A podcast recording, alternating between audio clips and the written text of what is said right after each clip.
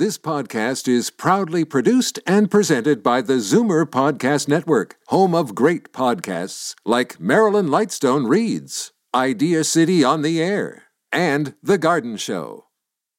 You're listening to an exclusive podcast of Fight Back on Zoomer Radio, heard weekdays from noon to one. Oh, no! Fight Back with Libby Schneider on Zoomer Radio. Welcome back. Now to the coming flu season. Seasonal flu is around the corner, and it's coming in the midst of the pandemic. And that means it's more important than ever to get your shot and to do it as soon as possible. And the reason is that if you get sick, it could be hard to tell whether you have COVID-19 or whether you have seasonal flu. And also, there is some evidence that a flu shot will actually help you if you do get COVID-19. So we are going to get to all of that.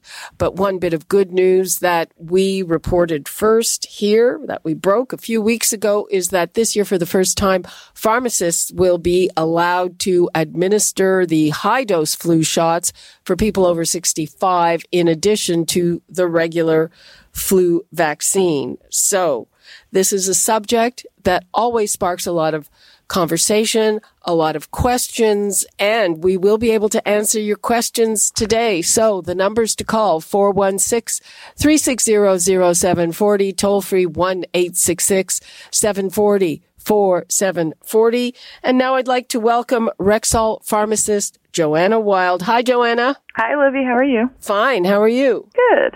Excited to talk about the flu today. It's great to talk about the flu today. So, first of all, I think that the distribution is probably, it's definitely starting, but it's kind of not everywhere. I happened to go into my pharmacy yesterday to pick something up, and they said they were swamped with flu shots. And then I've heard from people who said they've tried and they can't get it yet. So, what's the situation? So the situation currently is kind of what you alluded to. We are receiving some distribution from the manufacturer now. However, the official start date of the vaccination period this year is on October 19th. So we expect to continue having trickles in of supply over that time frame. Okay. And what are you telling people to do? So currently, it's kind of you can call around, you can check with your pharmacy. At Rexall, we had a reminder alert sent out when the pharmacy did receive it. But because we are receiving smaller supplies a little bit at a time, it's difficult to tell what the demand will be. We do have a appointment-based platform this year. If you hop onto rexall.ca, you can make an appointment starting October 26th. The reason that we're waiting until October 26th is because that's when we can replenish our own stock and we can order freely and be pretty certain that we're going to have flu vaccine in stock for our patients. And I think that's going to be very similar across the board. Okay, I'm talking to Joanna Wild of Rexall, and they seem to be getting, and other people too, getting the flu vaccine in stock a lot earlier than usual. But it is, as she was saying, a bit of a surprise to everybody who gets it, how much they're getting. So in terms of making an appointment there, you won't be able to get an appointment before October 26th, but your pharmacist might have some. As I said, my local, they seem to be surprised. They're having a big demand for flu shots. Now, Joanna, we were saying yesterday there's been a little bit of evidence that getting your flu shot would actually help in dealing with the pandemic. Can you explain that, please? Absolutely. And I think it's not necessarily meant to be taken as the flu shot will protect you from the coronavirus, because the flu shot is aimed at, you know, what we can expect to see in terms of the influenza virus this year. But what we can do is lessen the load on the healthcare system. So this year they're calling it a twindemic. The reason for that is not only will we likely see, you know, the hospitalizations from COVID in some level as we have been, but, you know, there's an added risk of will we see hospitalizations from the flu as well, and what will that look like, and how much can our healthcare system sort of maintain? Well, there always is hospitalization and, unfortunately, death from the regular seasonal flu. Absolutely. Last year, the 2019-2020 season, we saw 12,200 hospitalization and about 3,500 deaths related to the flu. So, you know, that is a risk. I'm not sure, Libby, did you read about what happened in Australia in the Southern Hemisphere? It was really, really interesting to see. What I saw was that it was actually a milder and better flu season than previous because of the pandemic. People are taking better hygiene measures. They're washing their hands and wearing masks and everything that we're doing to prevent COVID-19 actually prevents the flu. Exactly. So it's spread very similarly, right, through respiratory droplets, through touching things and touching your face, or what we call fomites, which are lay objects that the flu or COVID can stick to. So because the Australia flu season started in April, it started around the same time as the COVID lockdown and the pandemic, and everybody started staying home, practicing social distancing, washing their hands, and wearing masks. That also actually helped keep their flu numbers really low. So the actual figure that I read was absolutely staggering. Now, understanding that this isn't the number of people that got the flu, this is just the number of people that had, you know, severe enough flu to have a laboratory test. In 2019 in Australia, there were about 61,000 laboratory-confirmed cases of the flu. Do you know what it was in 2020? No, I wouldn't even hazard a guess. 107. Wow, that's amazing. Yep, so huge. It looks like what we're doing is helping us combat COVID, but it's also going to help us with the flu this year. That doesn't mean you shouldn't get a flu shot, but it does mean that we're on the right track. Well, but the other part of it is, and tell me if I'm understanding this correctly, that if you get a flu shot and it prevents the seasonal flu, it's also lightens the load on your immune system because, you know, conceivably, first of all, you could get both if you don't get a flu shot. And if you don't get a flu shot and you get the flu, it's going to weaken your immune system again in the event that you are exposed to COVID at some later point. Absolutely. So, and with the immune system, I like to think of the immune system as an army. So I have a certain number of soldiers. If I see the flu, get the flu, I haven't been vaccinated against the flu, or the vaccine just didn't work properly for me, my body's going to be busy. All my soldiers are going to be busy trying to deal with the flu, which can put you at risk of super infections or receiving, you know, contracting COVID or another viral or bacterial infection. So absolutely, it seems to all be linked, and we kind of need to make sure that we're giving our bodies the best chance that we can to fight off any and all of those communicable diseases. Mm-hmm. Now, what about the high dose? We heard from the government they've ordered more high dose. In previous years, there sometimes is an issue with how much high dose is received and when it's received. Are you expecting it at the same time as the regular seasonal flu shot? This is a little bit of a multi-part answer. In theory, yes, absolutely. We're seeing in stores right now that we're receiving about 20% high dose versus the regular flu shot. Having said that, this year, because we are doing, you know, high dose in pharmacy as well, and many people had it at their doctor's office last year, we're looking at kind of a supply and demand situation. So if you're looking at the National Advisory Committee on Immunization and their recommendation, it's neither here nor there. There has been a little bit of research that shows that it could be more effective, but the regular flu shot this year is what we call quadrivalent. So it covers 4 different strains, potential strains that we might see in the community of influenza at a lower level. The high dose only covers 3 strains, but it does have more of that, the antigen, what your body's responding to. Okay, so it's 6 of 1? So essentially what it is that they haven't done research to kind of compare one to the other. And the reason that we're looking at this is because if somebody is 65 and over and could get the high dose, but there is no supply, the NACI is not recommending to wait and try to find it, because what amount of time then are they able to put themselves at risk for contracting the flu while they're waiting? They're both effective. Exactly. Mm-hmm. Exactly. A couple of weeks ago when we were talking about this, I had some doctors on the show, including my doctor. And here's the thing. Doctors' offices are operating in a very limited way. They're doing most appointments virtually, and they're only having people come into the doctor's office for very specific things. And they don't want crowds of people there just to get flu shots. And in terms of, I have to check back with my doctor's office, but he was saying that they were thinking of setting up a tent, but the people in the neighborhood aren't thrilled about that. So it's very interesting that, you know, if you got your high dose flu shot at your doctor's office, I'm not sure that that is going to be such a practical choice this year. Joanna? So every doctor's office is different, but you're right. We're seeing that a lot of doctors are trying to limit the amount of people there. If they're able to do a phone consultation without, you know, decreasing the level of care, then that's something that, you know, in the time of a pandemic, most would act to do. We are at the pharmacy, of course, taking all of the necessary precautions. We're working closely with public health, and we're following CDC recommendations to make it as safe as possible for patients to come into our stores to get the flu vaccine. But in terms of availability and things, as we talked about, Libby, you know, maybe the doctor's offices have received. It's really, you know, a game of finding out where. Okay, well, I think Hope in Coburg. Hello? Hi, Hope. You already got your flu shot from your doctor, right? Yes, I had a scheduled appointment for Prevnar for pneumonia. Yep, that's also a good thing to get. And when I went there, I was going to ask about the flu shot, and she had it waiting for me. Oh, wow. One in one arm and one in the other arm.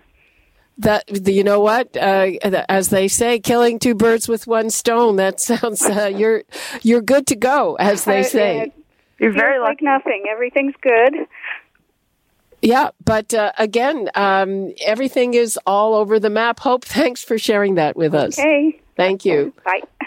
Okay, yeah, I would say that's pretty lucky. Absolutely, really ahead of the curve. Uh huh.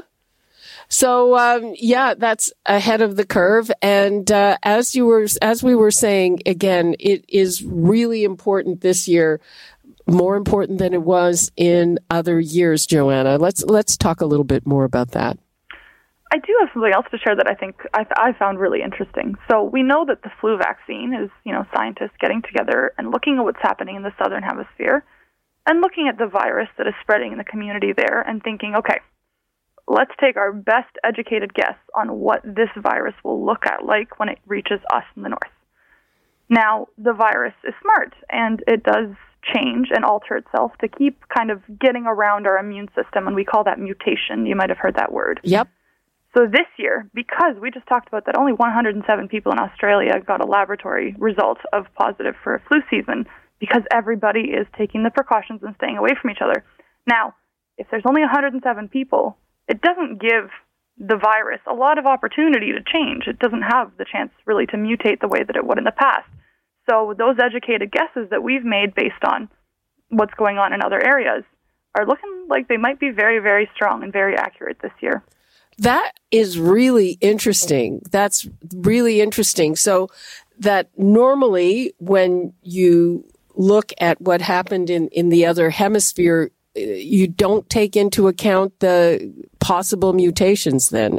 Is that right? It's taken into account, but it's an educated guess, right? We don't know how the virus will mutate, but less mutation will always give us a better chance at vaccinating and putting forth a really great vaccine towards or against we're going to see in community here in Canada. That is really interesting. Again, 107 cases. I mean, one can only hope and keep our fingers crossed. What is your sense, you know, the take-up for the vaccine in general? I know that our Zoomer listeners are really pretty good about getting flu shots, but in the general population, it's not necessarily that high and not necessarily high enough for what they call herd immunity. That I think the numbers are usually, 60, 70%? Last year, about 42% of Canadians got the flu shot. Yeah, I'm way off. Yeah, I think it's the mentality as well, though, right? Because communicable diseases are not new, but, you know, it hasn't ever been, you know, put in the media or followed this closely, and the public has never felt, I think, the need to urgently get educated on something so much. So, like I said, the flu, you know, passes on the same way that COVID passes on through touching and you know, sneezing and things like that, but I don't think it's something that has ever been forefront the way that it is now. Mm-hmm.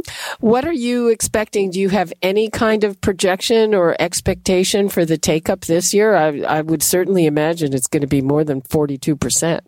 I would hope so as well. And I don't have really a figure in mind, but I'm thinking that if anybody that can get a flu shot does, I think we're putting ourselves in the best possible position. Because remember, there are populations that can't get a flu vaccine.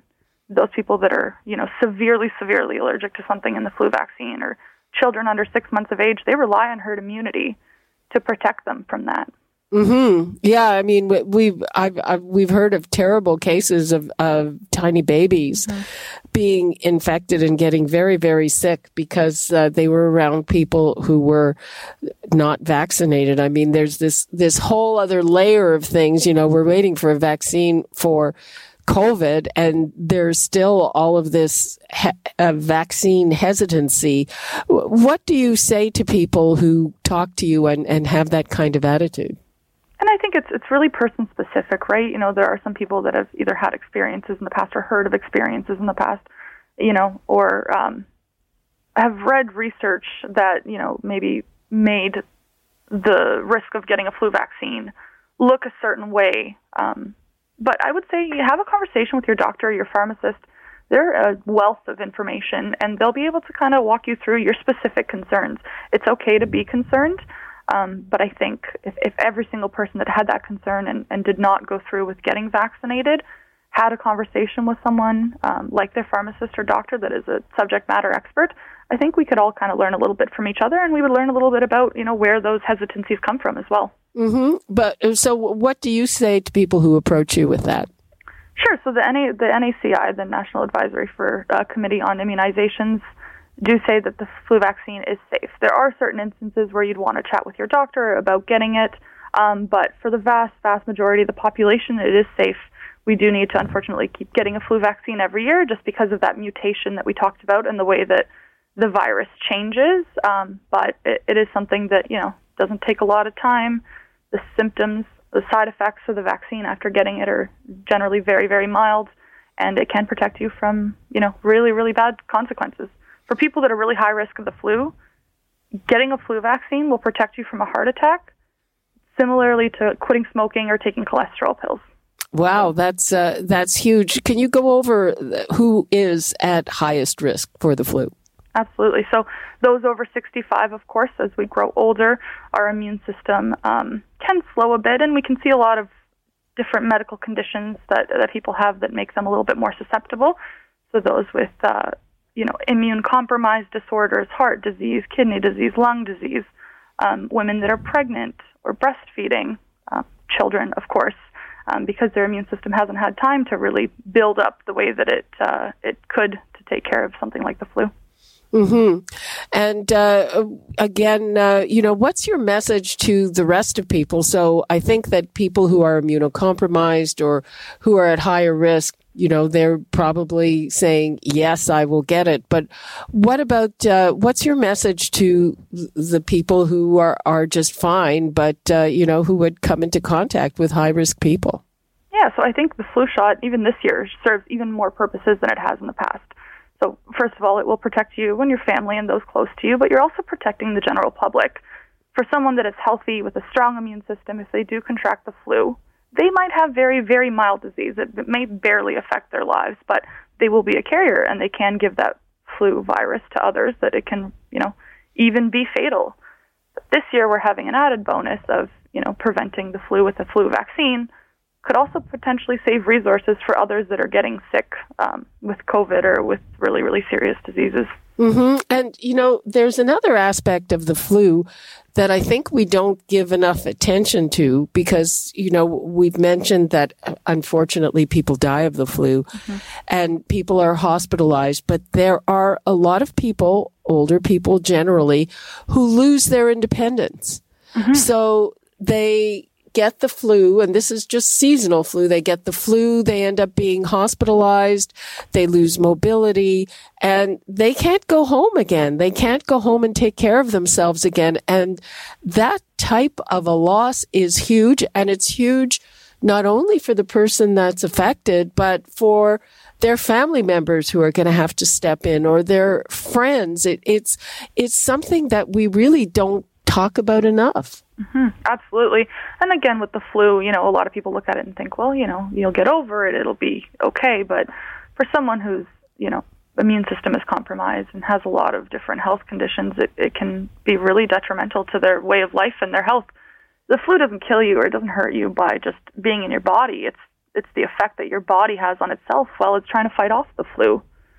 And it can lead to organ damage and sometimes even death. And those people that are losing parts of their lives for something that could potentially be avoided, I think that's the problem that I have with it. I think if we take every single precaution, if we're getting our flu vaccine and we are washing our hands and we are staying away from each other and wearing masks currently in the current landscape, and somebody contracts it and it is detrimental, we've done what we could have done. But in the case that the person isn't getting a vaccine or somebody visiting them isn't getting a vaccine, that's potentially avoidable. And I think that's the part that is a little bit tougher to swallow. Okay, Joanna, we are almost out of time. So what would you like to leave us with? What would you like to reiterate before we wrap this up? I think in a time of uncertainty that we're living in right now, so there's a lot going on with COVID, and now we're going to layer on influenza season. We need to count on what we can really control. And the flu vaccine and taking those necessary precautions are what we can control as a population, as a community together. So I just want to say we will get through it together. You will have an opportunity to get the flu vaccine. Please excuse us while we are trying to make sure that everybody has enough supply at the moment. It will open up in the coming weeks. Please let your pharmacist work through any hesitancies with you and answer any questions or concerns that you have. Okay, that is all the time we have. And thank you so much, Rexall pharmacist Joanna Wild, for giving us all this very useful information. Thanks a lot. Thank you. Have a safe flu season. Thank you. And remember, Free for All Friday is coming up tomorrow. You'll be able to talk about whatever happens to be on your mind, and it's been a very busy week. And that's all the time we have for today. You're listening to an exclusive podcast of Fight Back on Zoomer Radio, heard weekdays from noon to one. You're listening to an exclusive podcast of Fight Back on Zoomer Radio, heard weekdays from noon to one. You're listening to an exclusive podcast of Fight Back on Zoomer Radio, heard weekdays from noon to one. This podcast is proudly produced and presented by the Zoomer Podcast Network, home of great podcasts like Marilyn Lightstone Reads, Idea City on the Air, and The Garden Show.